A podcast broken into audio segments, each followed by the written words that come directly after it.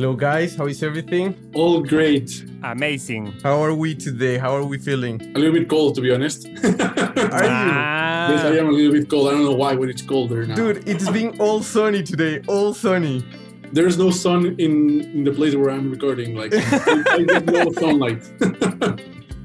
Just for the record, Luis and I live in the same apartment, and I receive sun all day and he doesn't. Yeah. Okay, guys, so today we have a very special guest on the show. She was project manager and digital writer at Enemy, and she went into the streaming business at one seventeen Music Group as a streaming executive and label coordinator.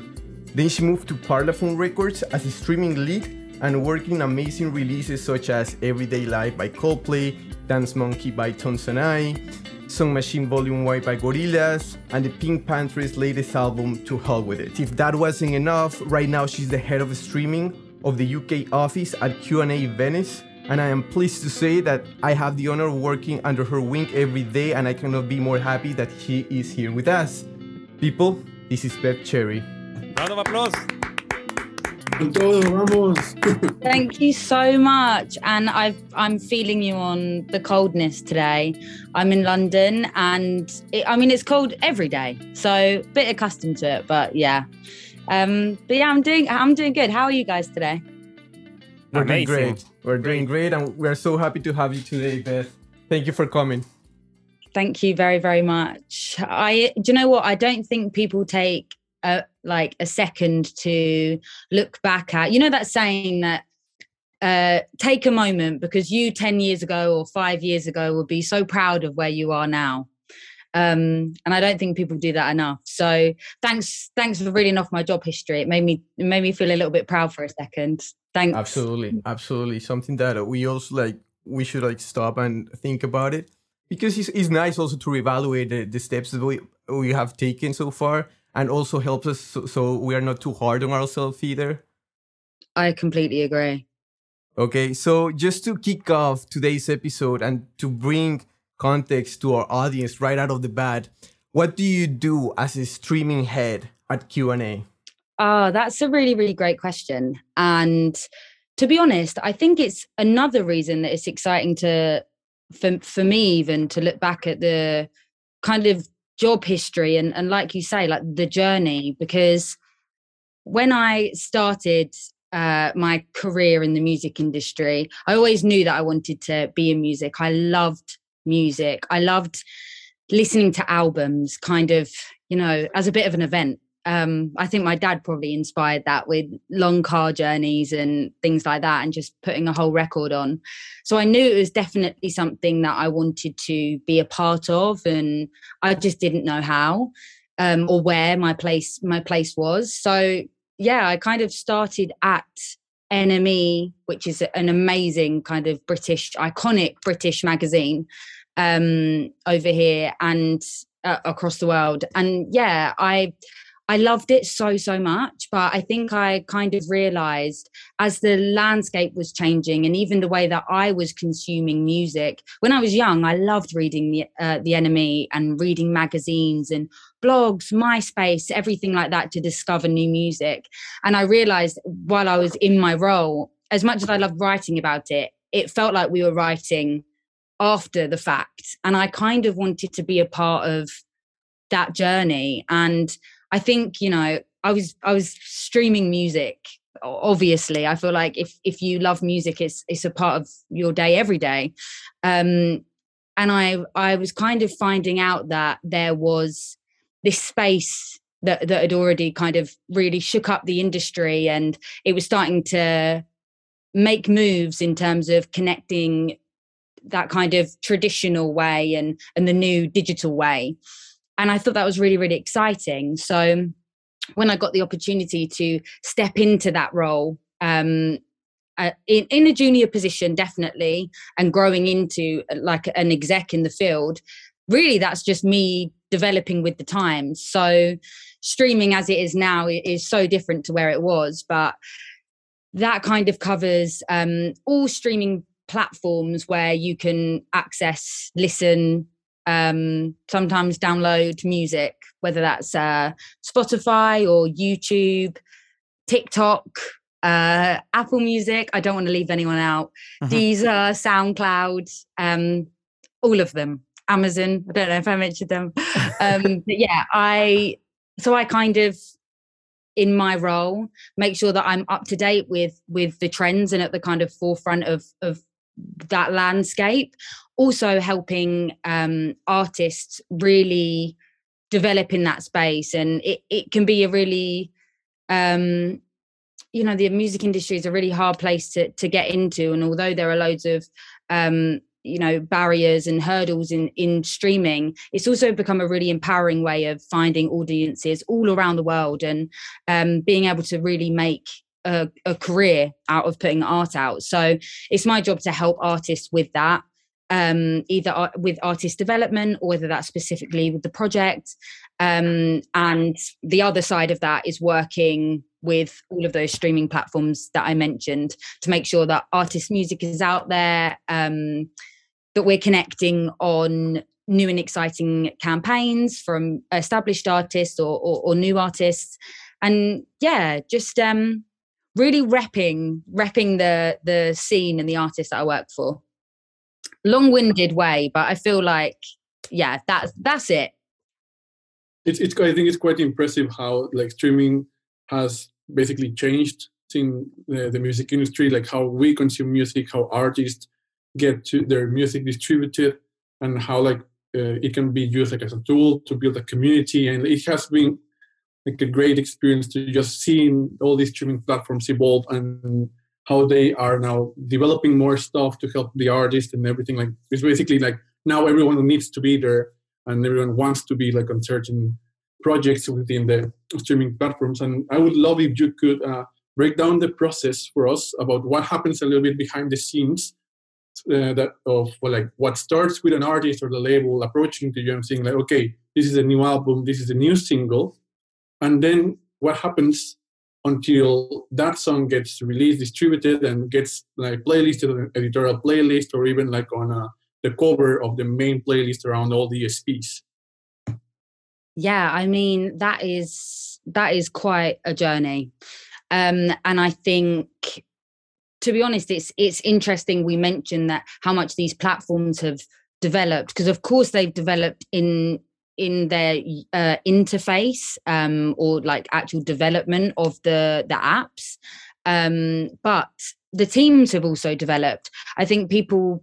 you know, the the industry has just adapted, and you know, even within uh, D S Ps and, and streaming platforms, you'll have lots of different departments, whether that's editorial um, or artist marketing. And of course, with um, certain D S Ps, there's there's kind of specific or unique things for them, whether that's podcasting or um, voice activation or radio teams.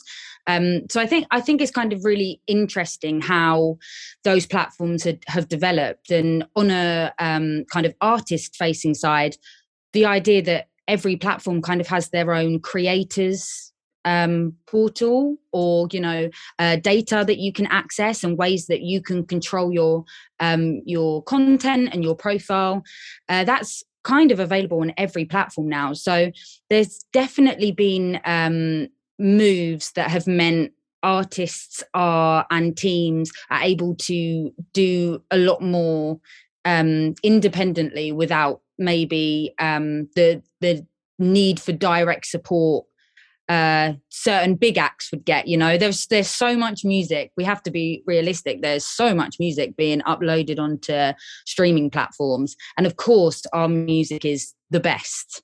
Mm-hmm. Um, But, you know, I, I, I love finding ways that you can connect with other parts of um, D S P teams and also utilising that everything that they have developed and also what, you know, uh, certain distributors or labels or people that just love data, the kind of platforms that they're creating as well for us to access and understand more and empower ourselves to make educated and informed decisions where where we're putting our money sometimes, um, like ads and uh, radio plays and things like that. Um, so yeah, it's it's things have definitely changed, and I think that's really exciting.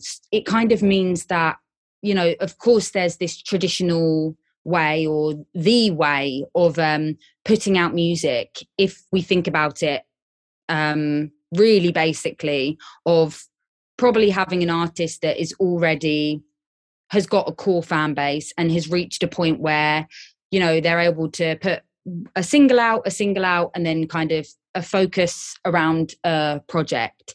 And they'll get the radio plays and press pickup and, um, you know, you've got your whatever, you know, that kind of whole package, which definitely does work. But I think the beauty of streaming and the space that we're in right now in the music industry um, is that there's just more freedom for artists. So sometimes, and it's it's really great when um, you're working with artists and they just have completely different ways of releasing music.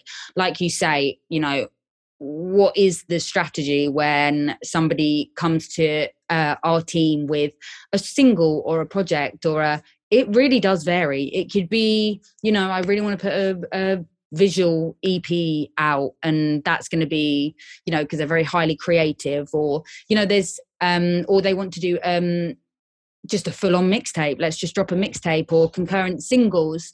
um I think it's, you know, it's a really really exciting time, so there's definitely lots of different approaches to um how you can release music.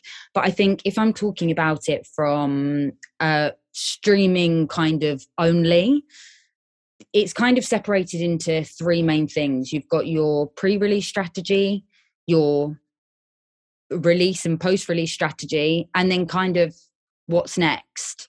I think, you know, there's a there's definitely a checklist of things that I'm uh, definitely get me excited when I'm thinking about a project. Streaming is just one part, so it's amazing to know what else is going on, what other um what is the the timeline, what uh, is there any in real life events, what's your your digital spend um or digital strategy.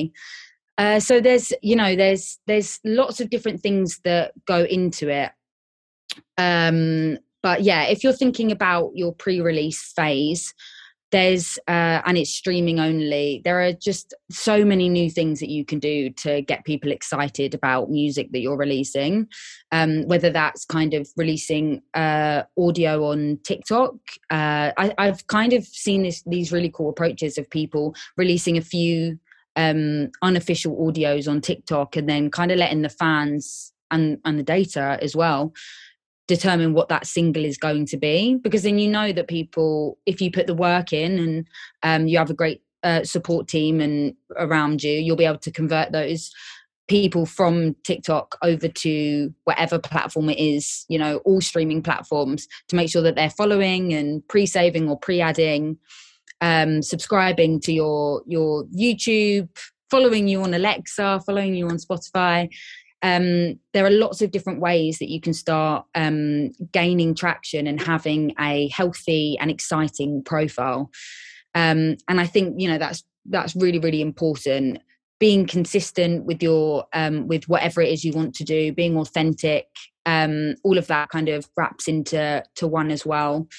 Um, and then I just think you need to have a team that's um, forward thinking and supports you in your vision, and um is able to just keep keep things going. No, but it's amazing if you can have like a one of these viral hits. The viral hits seem to be happening more and more regularly, um but yeah, for me, I think artist development and like longevity and using a release strategy to help that at every point, so that post release you're still feeling the um the benefits and the the development and engagement way after the the album or mixtape is out.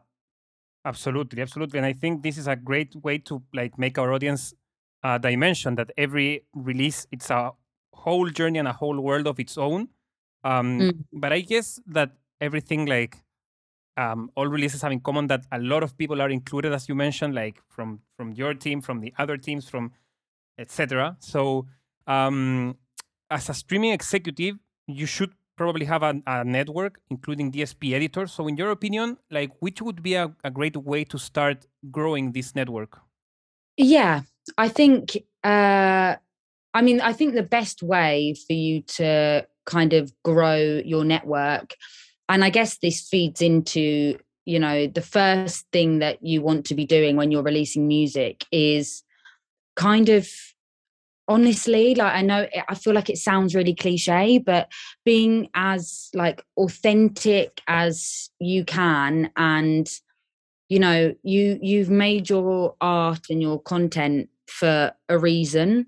Um, and I just think however you want to put that out, people will come as long as you're consistent and you're authentic.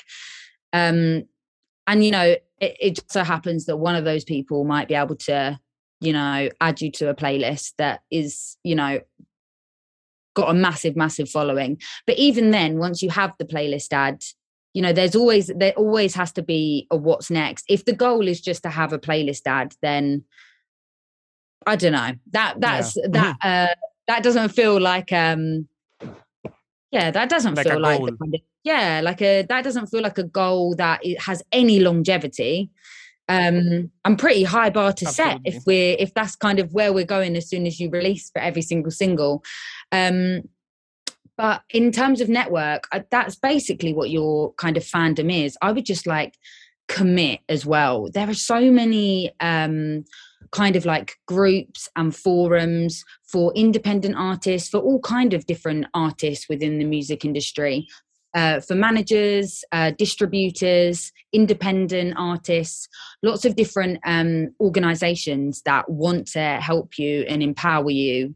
Um, and I think finding those and kind of finding your tribe in a professional setting, and then also like within your fandom, is just how you're going to is how you're going to connect. And really that's what you want to do, connect, because once you start connecting, you have the power to create buzz and excitement through your platform, where you're going to start getting recognized, whether it's for the biggest playlist in the world or it's to just start that playlist journey.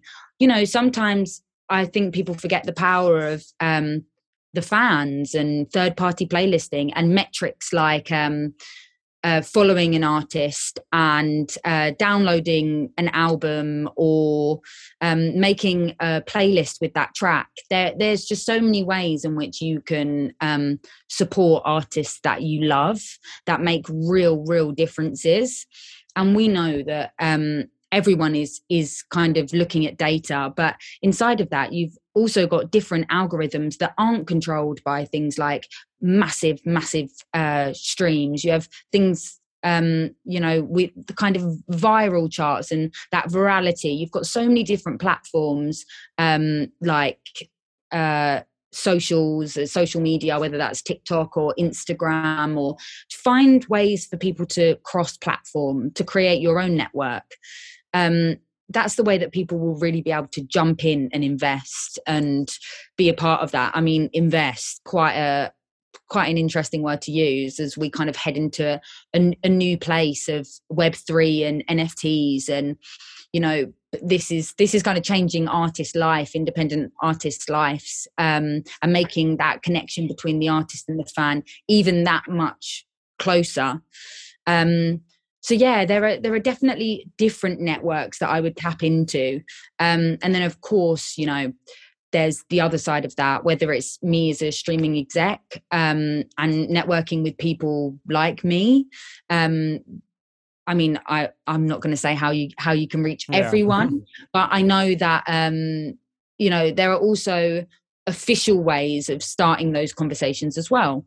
Um, if you are an artist and you're working with a distributor, or you're uploading your music independently, or you're with a label, you should be able to claim your profile and have access to the kind of artist part of that, the artist portal of that. Um, you know, that's kind of, I would say that's number one in terms of a network as an artist you want to be tuning into. Um, I think connecting uh, through the kind of official pitching that you can do through those. Once you've claimed claimed your profile and you've made yourself kind of known on on the platforms, um, you'll you'll get access to things like uh, pitching portals, or you'll be able to go into that, you know, your your network that you've created with um, different kind of groups. Uh, I, I don't know what else they're called. Um, but a good example of that is AIM in the U K. It's kind of the Association for Independent Music, yeah. um, and, and ask them for the, you know, their access or how they're accessing these these kind of teams properly. So there's kind of internal spreadsheets and submission forms and Google Docs for every platform, um, for different kind of artists, whether you're independent or or signed or in between.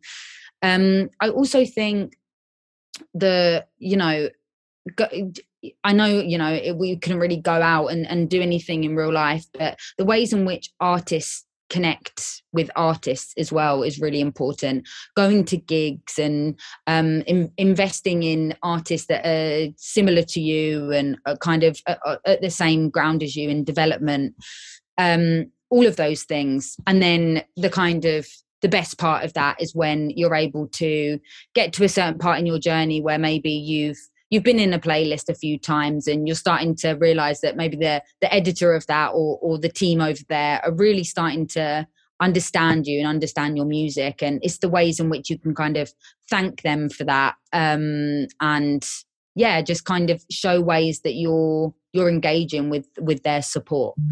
Um, so yeah. There's there's loads uh-huh. of different networks that I think are valuable in terms of creating like key development in, in the streaming space, for sure. That's, that's amazing. And, and I love that we touched a little bit on that, like a playlist should not be a goal of a release, because I think it's a great mix, misconception in general in the music industry, not only for artists. So I wanted to, like, if you could break us down a little bit of what are the most common misconceptions that you have seen artists that they have about streaming or playlisting, and what do you think streaming and playlisting and everything on this this um, domain can actually do to help an artist's career?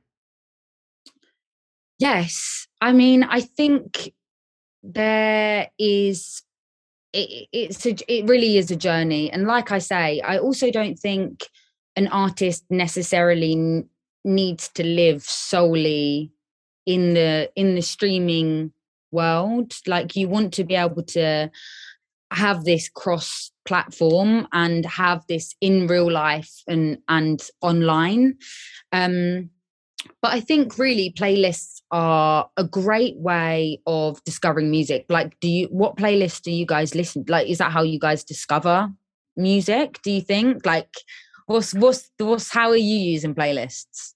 For me, it's more of it's more of a also playlisting, for sure. Like, I follow them the mainstream a lot, because like to be updated to what big artists are doing, and like also the algorithmic one. And I follow, like, for me, it's it's honestly a lot about playlisting. But yeah, I follow also like a lot of, of like niche playlists to see like what new artists are coming, what new sounds from different, also from very uh, globally different. I think that's a huge one, like from Africa, from um, Latin America, wherever. So I think it's it's that's really cool. Yeah, and, and, and in my case, like because of my work, I focus a lot of like independent, non-editorial playlists, because I'm like really like close to emerging artists and like independent media, independent labels and everything. So I'm like always following them and checking them, and because I feel that they are sometimes the ones that are showcasing the next big star, for example. And when it comes to editorial playlist, I focus on mood playlist only, even it's like chill mm-hmm. yeah. vibes, and not not like a, a genre specific, but like, today's raining, why not listen to a rainy uh, playlist, for example? And I just play it and I chill. I love that.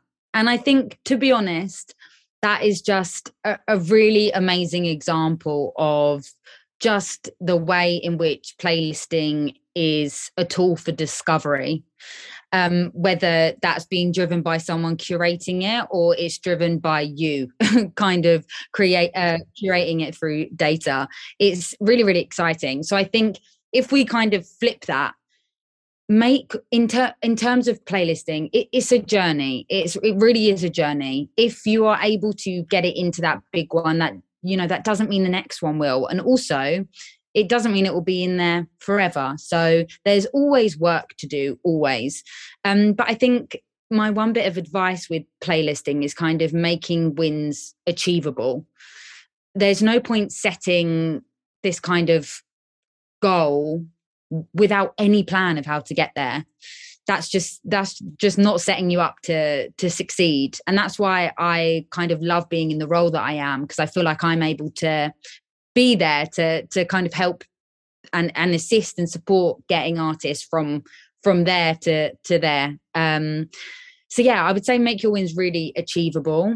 And I think using things like data uh, is really exciting, because, you know, streaming really does mean you're being listened to around the world, which is just really mind-blowing when you think about it. So go with where it, it's resonating, and if that means local, then then go local and look at the playlist. Do a bit of of that researching yourself. What what are the playlists of um, people of a similar genre to you or similar mood to you, and look in those playlists. Are those are those artists at the same level as you? You know, and then I think you start really narrowing down, really f- finesse, you know, where it is not only that you want to be, but that you should be in, in order to really, really develop and make um, a substantial difference with that addition. You don't want the additions to do all the work themselves either, because you want to develop and you want consistency. You want followers up. You want streams to start exceeding um, uh, listeners, and you want kind of those organic streams to start superseding programmed as well, always. So I would say make those goals really, really achievable. Go local or wherever is is resonating, and be really kind of succinct about um, yeah the playlist that you you want to be in, I guess. And I love the fact that we're bringing playlist and, and data together right now. So I want to put them in both in the same question. So how does, in terms of data, how does a healthy artist profile looks like, so that the the artist team or the artist do not rely too much on editorial support or third-party playlists? How does that profile look like in terms of data? Yeah, I mean, I think in terms of a healthy profile, I really love that. And I think you'll actually be surprised about how many artists aren't kind of best supporting themselves by really, really um, but kind of basic things. And I just think uh, going on to every single platform and making sure that it really represents who you are and the content that you're putting out, and it's connecting people to access other parts of you elsewhere um, is, is the goal. I mean, a bit like playlisting, you know, those playlists that are curated, whether it's by, you know, this guy in his, his bedroom that just curates amazing drum and bass, playlisting is, you know, that these really lovely curated lists, whether they're done by somebody that is in, employed by a platform, or it's somebody that just has an amazing taste in music.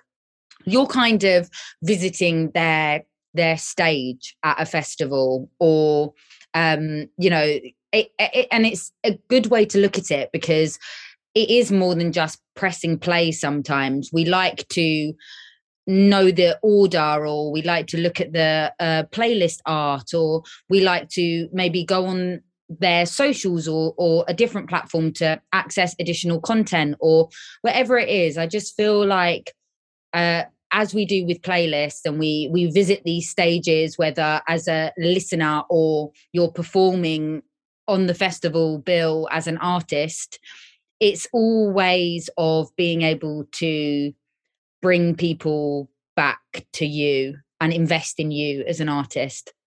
So a healthy profile is definitely one that um, looks great, and we've we've crossed the T's and dotted the I's, as we kind of say. I love that expression.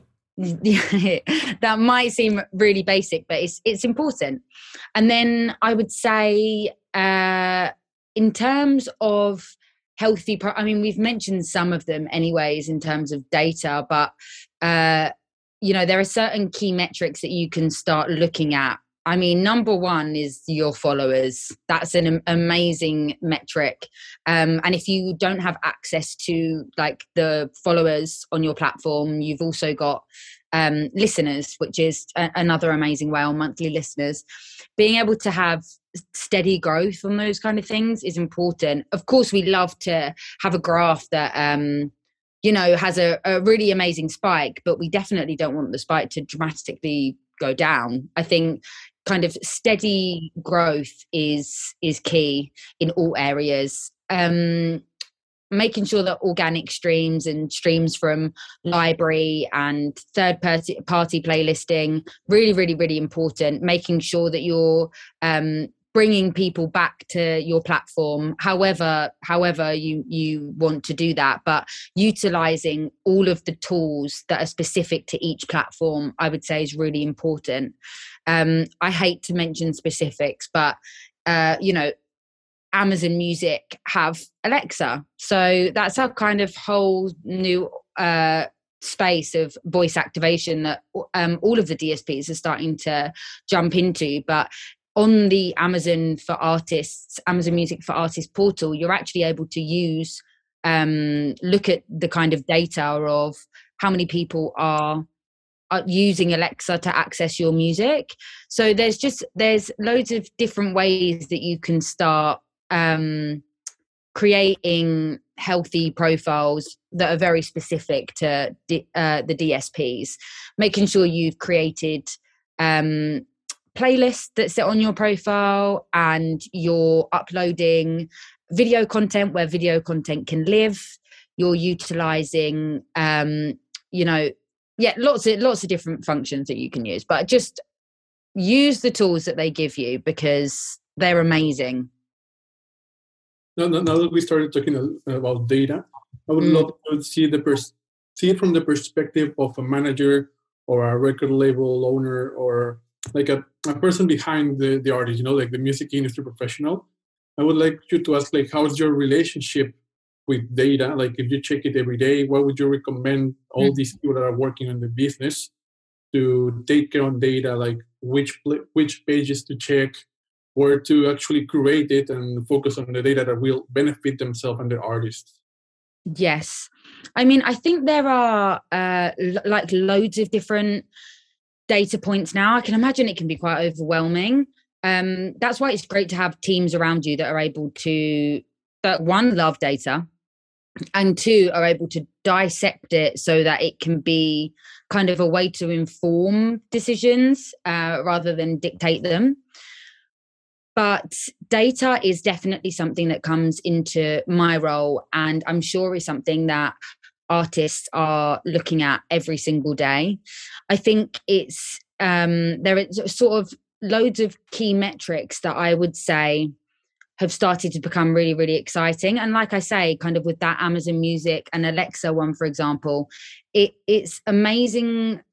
It's an amazing way to kind of really bring the, I think sometimes the humanity back, humanity back into it. I know they're just numbers, but I just think when you're putting your art out there, and maybe, you know, it's someone just expressing themselves in, a, you know, a really small town in a bedroom with a broken mic, or, you know, and you start seeing those numbers appearing and different territories and countries around the world resonating with something that you've put out. I just think for an artist, it's, it's a great way to kind of feel like, you know, this is this is connecting.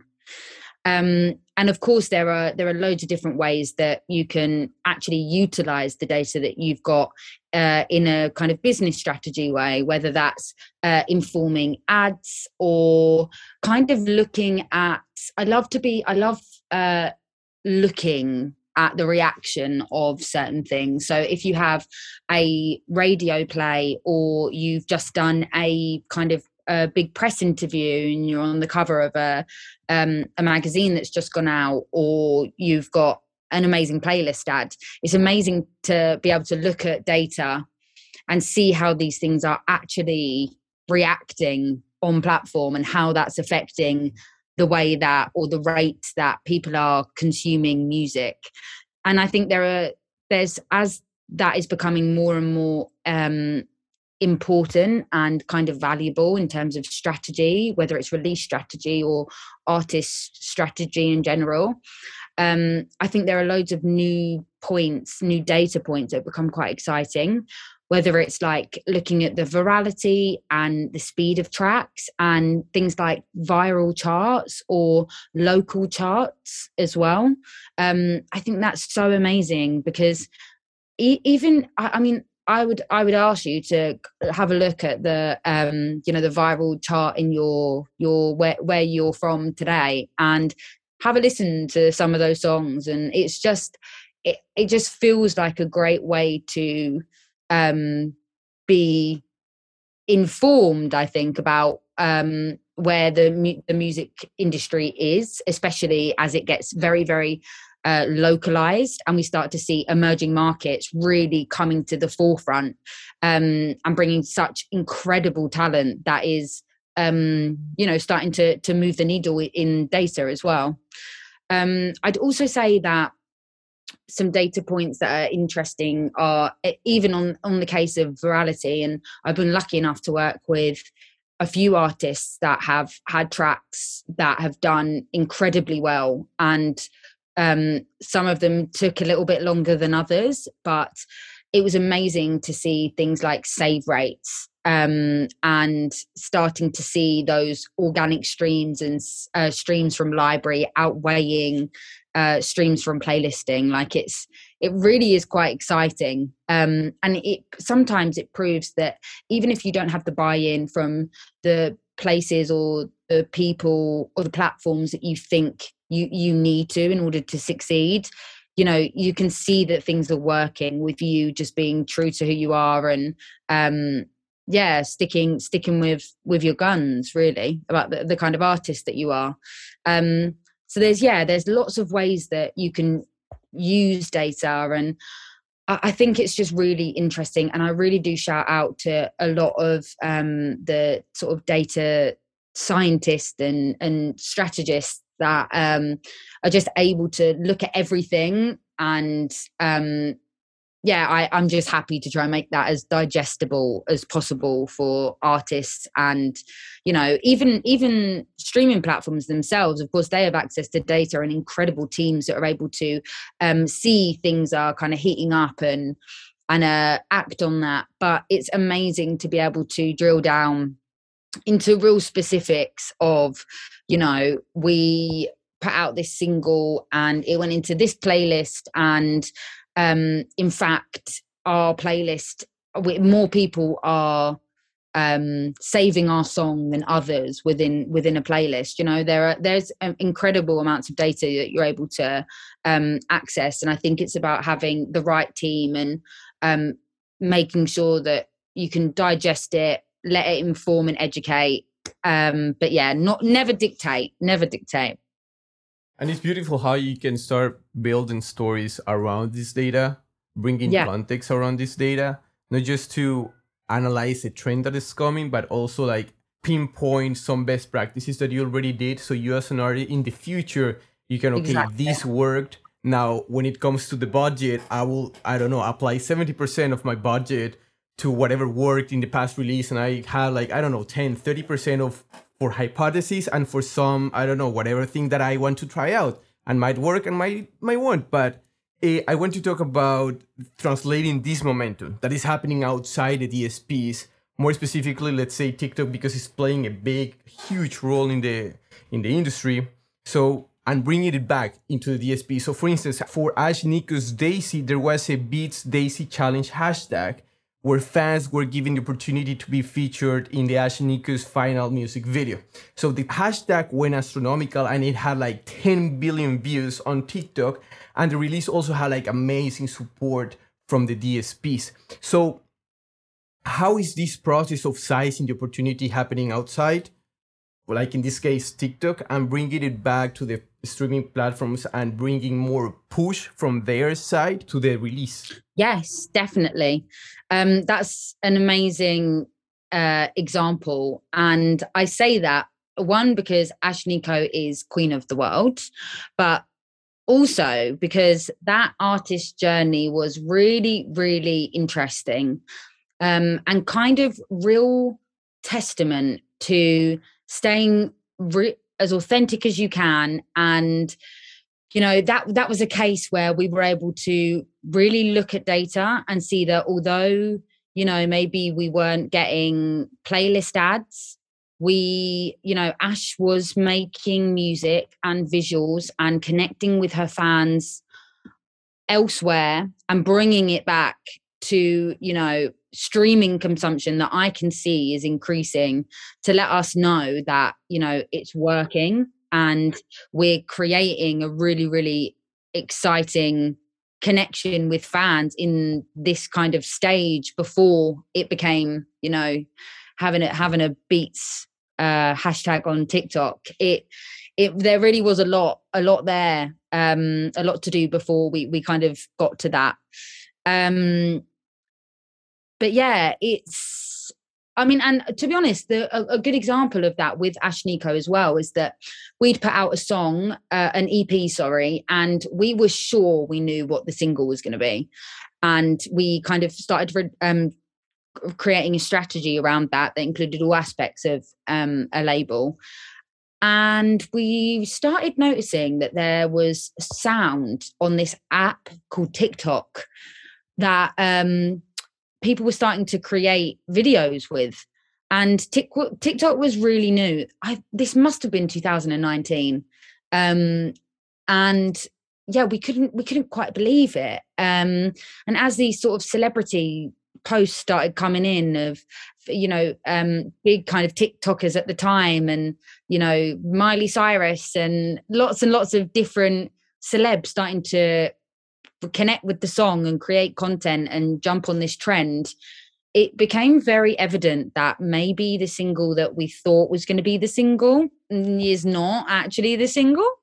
Um, and we were able to use what was happening on another platform, um, connect it on all the others, and from that be able to inform where we were next going to go with our strategy. And like you say, where we were able to put um, like funding and focus and, and things like that. So that's like a great example of um, being able to kind of use these other platforms or other ways of connecting and, and bringing it all back to the artist. Because in the end, you know, from that, it became very much a fan thing. And Ashnikko's fans, me being one of them, are like really, really passionate and have been with her through this like journey to stardom and all kind of global success. It's it's been really, really exciting, and really that that that, that will kind of be the foundation, like that foundation that got that was made during that time and through using these these viral moments to create like tangible artist success and development. Uh, yeah, they've become like the foundations of of um, where she's at now. Um, but in terms of, you know, that campaign in general, it's um, it's amazing how you can start using all of your platforms to kind of, it's this idea that, you know, when we go back to the idea of network and healthy artist profiles, creating like a network for yourself or this this fan hub for yourself um, is the kind of best way so that you're never, you've always got your best foot forward. You don't want to have virality and not be ready. Um, and of course you, you won't be ready, ready, but you're in a place where um, you're able to use this to your, your best advantage and help it inform how you're going to um, get to that next step of success. What I love about like seeing all these great momentums and artists like using them is that we have seen these kind of phenomenons of, of songs, albums becoming super viral along the years, among time.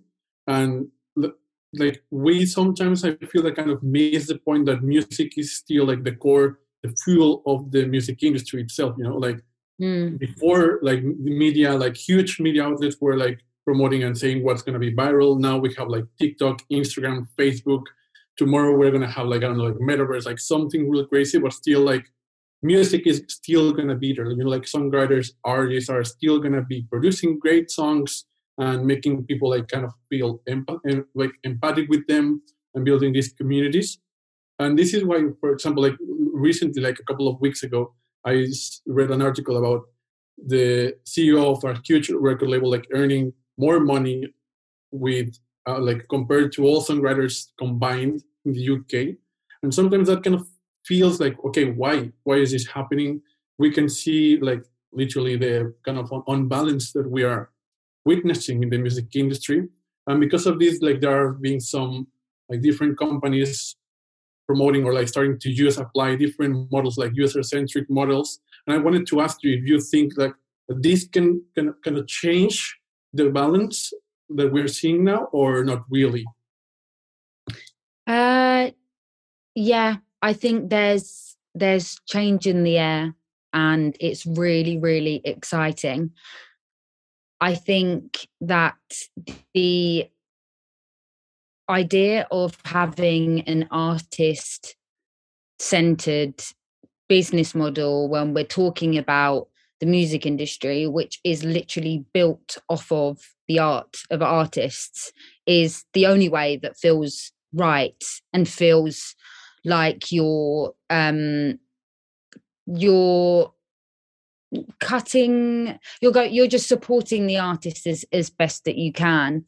Um, I think there's a long way to go before there's complete kind of equality and transparency um, in all aspects of, of the music industry. And I'm, you know, even talking about as a, you know, streaming executive, I'm very, very aware of uh, the kind of how rubbish royalties are, um, if we're saying it sort of plainly. Um, so yeah, I would say that we've we've got a long way to go, but you can kind of see with the way the rise of um, independent artists and distributors, uh, sort of artist services, N F Ts, like everything is kind of with the artist at the very, very focus, and it should be, and it should feel like that. Um, and I think just, yeah, education, empowering artists, having empathy, Um, and having excitement is uh, is what we should be bringing as as people within the music industry to support artists. It's been a really, really, you know, tough time for the, you know, the music industry in terms of artists not being able to tour. And um, yeah, it, it's hit a lot of people really, really hard, and others it hasn't, because um, of kind of this this disparity. But I think the real kind of change in, um, yeah, the way that we're able, artists are able to connect with their fans. There's just so many less barriers. Like even with um, something like TikTok, the way that you can just, I mean, the same with all social medias, I guess. It's just it's just you and a potential fan. And and that just feels like the most important connection possible. Um, yeah. And it's it's interesting because there are many artists that are starting to step closer to this, only the distribution of the music. Like one of the biggest examples right now is Kanye West with STEM. We can be speaking about uh, emerging artists that are using, for instance, Patreon uh, yeah. as a way to connect directly uh, and monetize directly from these stands that they have, right? So yeah. I was reading an, an article very recently from from Billboard, and they were asking the question if streaming music, the services are due for an upgrade in terms of how the users are interacting interacting with the music. So how do you see streaming services evolving around the user music interaction in a world that we are speaking about visual, social, immersion, Web three, metaverse? Yeah, I think it's going to be really exciting to see. And I'm so excited to kind of be a part of it, um, especially on kind of the, the independent or kind of artist-centered side as well. I...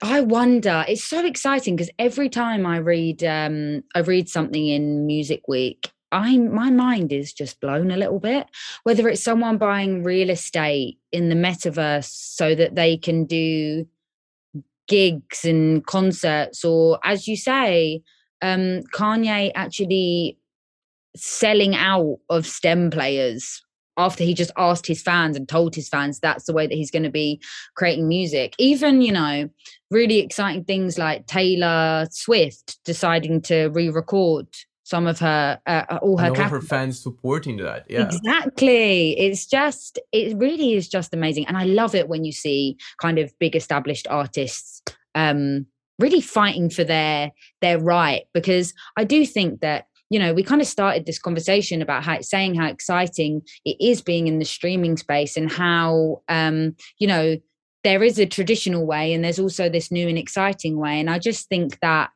um, all the all the platforms should be really excited about that, about how limitless and global and empowering this is for the artists. And if everybody is as excited about that as I know we are, like my me and my colleagues and my friends in the industry is, then um, it's going to be definitely really exciting. I think uh, seeing I, I seeing different platforms starting to have their own uh, like niches as well, I think is really exciting. I love um, all of the different, yeah, all of the different things that each platform has to offer. For example, I love um, podcasts that are on Spotify. I really do. Um, I think I think. It's brilliant. And I loved the, I loved when they started updating things like Canvas, like for, for Canvas to kind of become a thing. Um, and yeah, I just think there are so many, so many different ways that we're starting to see development um, when like you, it's kind of needed from the artist community. Um, yeah, I loved, what else do I love that I've seen recently? Um, I love those TikTok, the way people are using TikTok as developing artists or big artists to do like duet challenges. And then I saw, I think that Youngblood actually released one of those duets with his fans on streaming platforms. Like, that's so cool. What a great way to even start empowering your, your fans. Um, And uh, yeah, I just think the more agile and flexible we we all are, um, the better, for sure. Absolutely, absolutely. And to me, at least, um, the future might even look sometimes a little bit scary, especially in the music industry, because I think mm. we are we are like uh, we are known for being super like innovative, and no one knows what's gonna happen. But um, for now, at least, uh, and as Jorge mentioned, you have like worked In, in huge projects with Coldplay, Gorillaz, Stereophonics, and I wanted to ask you, like, at least for now, which have been, you think, the most quote-unquote profitable actions you have made or decisions you have taken to make these huge campaigns work and go along with D S Ps to make this this difference in the release? Yeah. Um, I'd like to say that for me, every artist, and actually sometimes people would say this meant that my plate was always very full, but every artist that I worked with was just a complete joy. And I had so much fun, like connecting with the artists and their, um, their teams to really understand um, a project and how I could be helpful and how I could support. Um, And there are there are loads of different examples. Probably one for every single artist campaign that I've worked on, I would say. Um, I think some like notable projects, obviously, when you start working with big bands like Coldplay, it gets very, very exciting. Um, they really wanted to, when we released Everyday Life, I was lucky enough to work on their most latest um kind of number one record as well, the first number one in the U S and their biggest streaming album to date, Music of the Spheres, which came out um, October last year.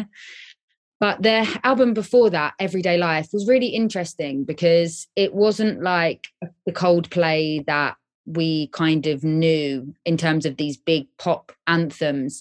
It was, they kind of really took it down, and it was a per- really personal album and a record that um, all of the all of the members put a lot of heart and creativity and skill into, and we really wanted to understand the the kind of themes and the ways that we could support that.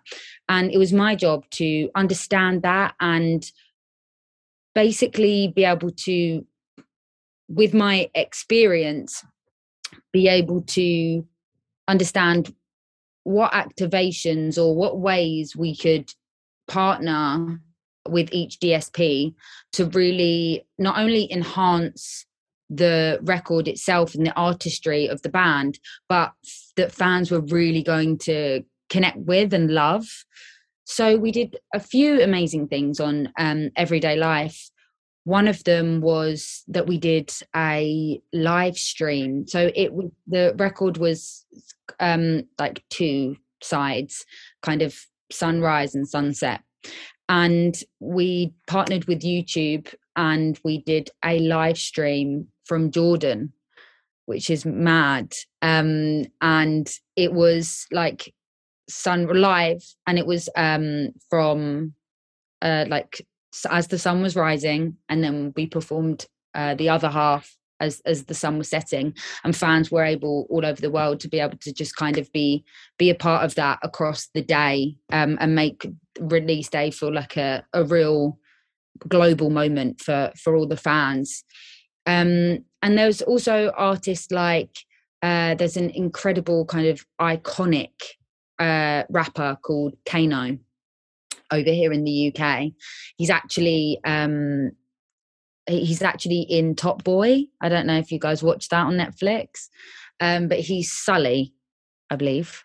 I, if I've got that wrong, I'm going to be in so much trouble. um, yeah, I'm sure he's Sully. Um, and uh, he's just absolutely phenomenal and takes such care and precision um, with the records that he makes and the story that he's trying to tell. And um, it's, yeah, he, he's an absolutely incredible, incredible artist. And I really wanted to be able, the, the record that we released was called Hoodies All Summer.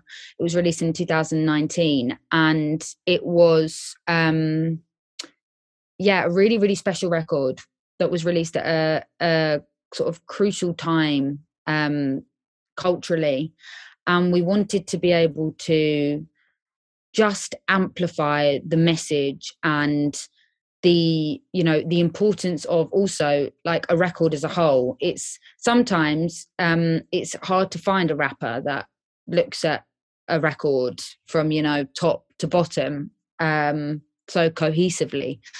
And or any musician nowadays, not even rappers, just musicians in general. Um, but, you know, he he he loves the kind of concept of an album, and it was really my job to be able to connect with um, all of our different platforms to be able to find the best way of being able to tell the story there. Um, and we were lucky enough to be asked to do Spotify singles uh, with Kano. But as you'll know, the format is kind of a, an original song reworked and a cover. And Kano just would not do a cover. It wasn't his thing. Um, he didn't want to do it. Like the record was serious, not, you know, he was serious. It was a full body of work, and anything that was going to be put out, you know, we wanted it to be cohesive to the project in the moment. Um, so that, that was just never going to happen. So for the kind of first time ever, Spotify decided that um, Kano could, could rework one of his kind of classic tracks, um, and then we performed one of the new singles from the record, and we um, had an amazing creative. We were in Abbey Road Studios. It was it was really really amazing. The the um, kind of instrumentation and the the amount of people that went into creating that project just tells of um, yeah kind of kind of the importance and the the theme and the feel of that record in itself. Um, so yeah, there's kind of, there's been a few examples if we're thinking big, and then with some of the uh, kind of developing artists that I've worked with, you know, Pink Pantheress, what, what an exciting, what an exciting year that was. um, you know, Pink is just the most authentic and talented um, artists that I, that I can think of at the moment, and being able to kind of listen to the record um, and understand that this is, you know, almost a new era of releasing music, was just um, so empowering to see, and a real, real education for me about the the power of an artist's um, being authentic, and the fact that they, you know, they know best. Keep them at the center of everything you do, because um, where else would you have a, a debut mixtape from one of the most exciting artists in the year that is no longer than twenty-two minutes? It's, you know, it's really, really, um, that was a really exciting project to work with. And um, yeah, I was lucky enough to kind of pitch Pink, Pink, Pink Pantheress for uh, the Spotify Radar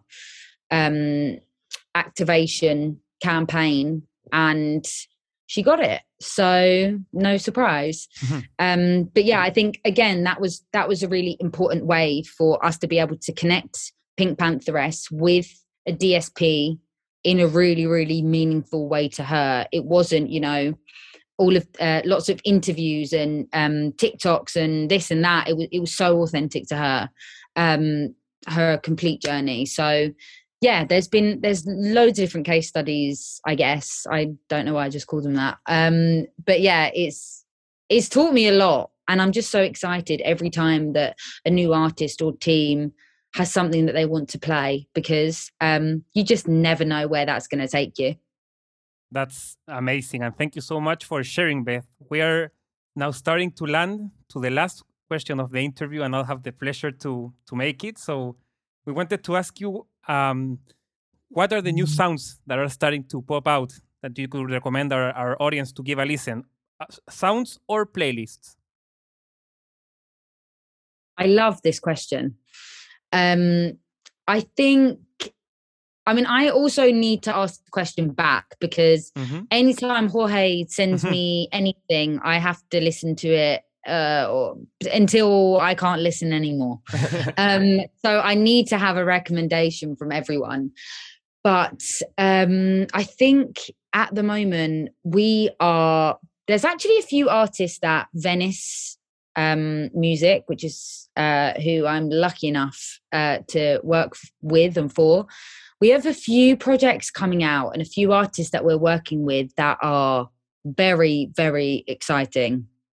Um, and I'm I'm so excited for, for us to really, we've we've had such an amazing year, and I've been able to work with a lot of artists and different genres of music that have just been amazing to immerse myself in. Um, but I would say at the moment, um, you know, it's very cold and it's very dreary at the moment. So I love to be able to go into the kind of Africa hub on any kind of um, like streaming platform, and, you know, being able to hear, I mean, even being able to hear chart, like the chart in Lagos, like that's a vibe. That's yeah. the, that's um, even that, you know, it's, but being able to listen to playlists, like really, really specific ones. Like there's one called um, Detti December, which is, uh, honestly, it keeps me thriving. Um, but there's also another playlist called um, exclamation mark, exclamation mark, exclamation mark. That's on Spotify. And it is so good. I like kind of love TikTok a lot, especially in terms of discovering music, whether that's catalog, um, from someone really, really random, or it's like this brand new exciting artist who's just released a single. That's an amazing playlist on Spotify to um, stay completely down with the kids. You will be the coolest gal and the cool mm-hmm. person in the room. Um, it's a really good playlist. What about you guys? Who starts, guys? Come on. Okay, in, in, in my case, um, I've been. I, I think I've told. I talked about this with Max and Jorge already. But there is like a new kind of genre that's appearing in in Mexico. It's uh-huh. a mix between regional music, like uh, la banda, which I mean, like it's really like the evolution of mariachi, you know, but Love. with banda yeah. and regional music, and urban hip hop. So it's a, oh, wow. it's a nice experiment, and I love the sound. it's not for everyone. I mean, like, these two guys are like, yeah, I, I don't know. But, like, in Mexico, these like two going guys. Massive. It's going massive for Corridos Tumbados. Uh, and then, like, in terms of playlist, I'm really into, like, a chill R and B Latin, in, in Latin, you know, like, a world well, from Latin America, like Madera y Miel, which is a playlist that I really follow, which is just, like, mellow vibes R and B with rap, some jazz, hip-hop also. Uh, there's a band that I love called the Guadaloops. Nice. Mexican. They are just like a mix between Mexican folk jazz and hip hop, with some nice melodies in the background, like R and B singing. And their show is great. They're gonna perform in Vive Latino. So if you're in Mexico, go to Vive Latino and support the Guadaloops. Shout out to Sammy, who is the drummer, a good friend of mine. Yeah, those are like my recommendations. Uh, I also vibe a lot with the with the African sounds. I think it's super interesting, and I think um, I, I'm really waiting to see how they will influence our our music, like way mm. more. Um, also, the uh, sound of, of Japanese music, I like it a lot. Like in general, mm-hmm. like Japanese, China, trying to like listen more, and, and like I think it's gonna come something really interesting about that, because the way they approach music is way different than Western, and that gives a completely different result on the records that come out from that culture, and I think it's amazing. Um, and if you want to go more niche, I was trying this whole time to search the Instagram of a guy that like I found through Groover, actually, uh, that that he's a pianist. I will link the the the Instagram, I promise, in the in the episode link. But if you are in the mood of like listening to a great pianist that composes his own uh, music, this guy is like amazing. I I am a huge fan of him. He's like this very underground. He has like whatever. a thousand listeners on Spotify, maybe less or something like that on those lines, but he's absolutely a genius. So those are my yeah. recommendations. Uh, for me, uh, oof. And this goes back to the first question you asked us about how we discover music. So I want to add something else, because on Spotify, they are not playlists created by Spotify, but it's something related to them. It's like their algorithm or something like that, uh, which are called the needle. Mm-hmm. So there are the needle for the U K, for Colombia, and there is the needle emerging Colombia as well. So you can see like which are the, the sounds, not necessarily that are local sounds, but what's like the people listening to. I love know? that. So I, I love going into that. Some like most of the time you will find things that you probably won't vibe with, but when you do find something, it's like, okay, and you start digging in, and there's that like the whole rabbit hole. And in terms of playlists, I... I also like love everything that is coming from Africa, so I have a couple of playlists that are very cool. So it's like one of the smallest one that I follow is Party Day, which is very yeah. cool. Like, we will drop all those all those links on, on, on the description, or Traffic Jams Niger. That's also super cool. Yes, that's yes, a good one. Yes, and I was like, as as Luis was saying, also like for this kind of R and B Latin vibe, uh, there is a playlist called Nocturno. Very cool. Late Night Jiggy has been featured there as well. I we think I think I shared that one with you. I think you did once. Yeah. I think you did once. Yes. And there is another one that is called Nightcap, but that's more for catalog songs that are like way older. And one of the artists that I want to plug is Santa Marta. I love those guys. I will keep plugging them. So mm-hmm. uh, they are, the singer is Venezuelan. He's lived in Colombia and he came to Spain and he met two producers that are from Andal- Andalusia. And they're just making bops. It's just beautiful, the music they have. Like, the guy can do salsa. The guy, like, this has, like, this salsa vibe. Also, like, this bolero vibe.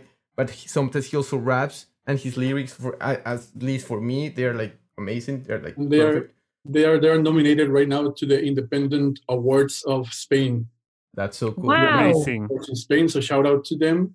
Great. Shout out to them. Actually, if you want people, you can all vote. Go to Premios Min. Dot com and you can vote for your favorite artist in Spain, independent of all of them. So there you are. I, there you are. I also love the um the um like playlists or hubs of that are like quite particular, as we're mm. kind of saying, to these territories or local places, or um even getting really specific, whether it's like L G B T Q artists that are making music, and then getting like specific into local um like the locality of that. Or there's a series called Equal on Spotify, which is like, you know, very much female artists, and Equal Africa, big shout out. If you want to listen to a, a, a playlist that makes you feel like the one. That's that's that's it for me as well. Absolutely, absolutely. Well, everyone, you guys have amazing playlist recommendations right now that you have to go through. You have nothing to complain. Great recommendations. So, Bev, yes. Thank you so much. I don't know if there is something else you want to plug or any extra message that you want to share with our audience. The channel is yours. Uh, I just think the more we like are connecting with each other and uh, putting out our art and listening to music, you know, whatever we can do to make the world feel a little bit brighter, I'm I'm down for. Um, so thank you guys for making this this podcast, because it's um it's a beautiful thing. Thank you, thank you so thank much. You. Thank you for joining. You already told us it's your mom's birthday today. And shout out to my mom. My mom. Classes for you, Beth, as well. Thank you so much for coming.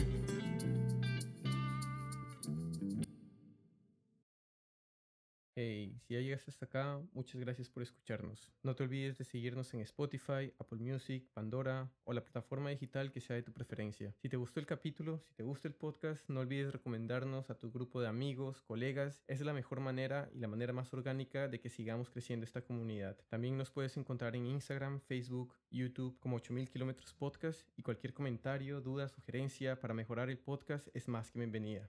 Nos vemos en el siguiente episodio.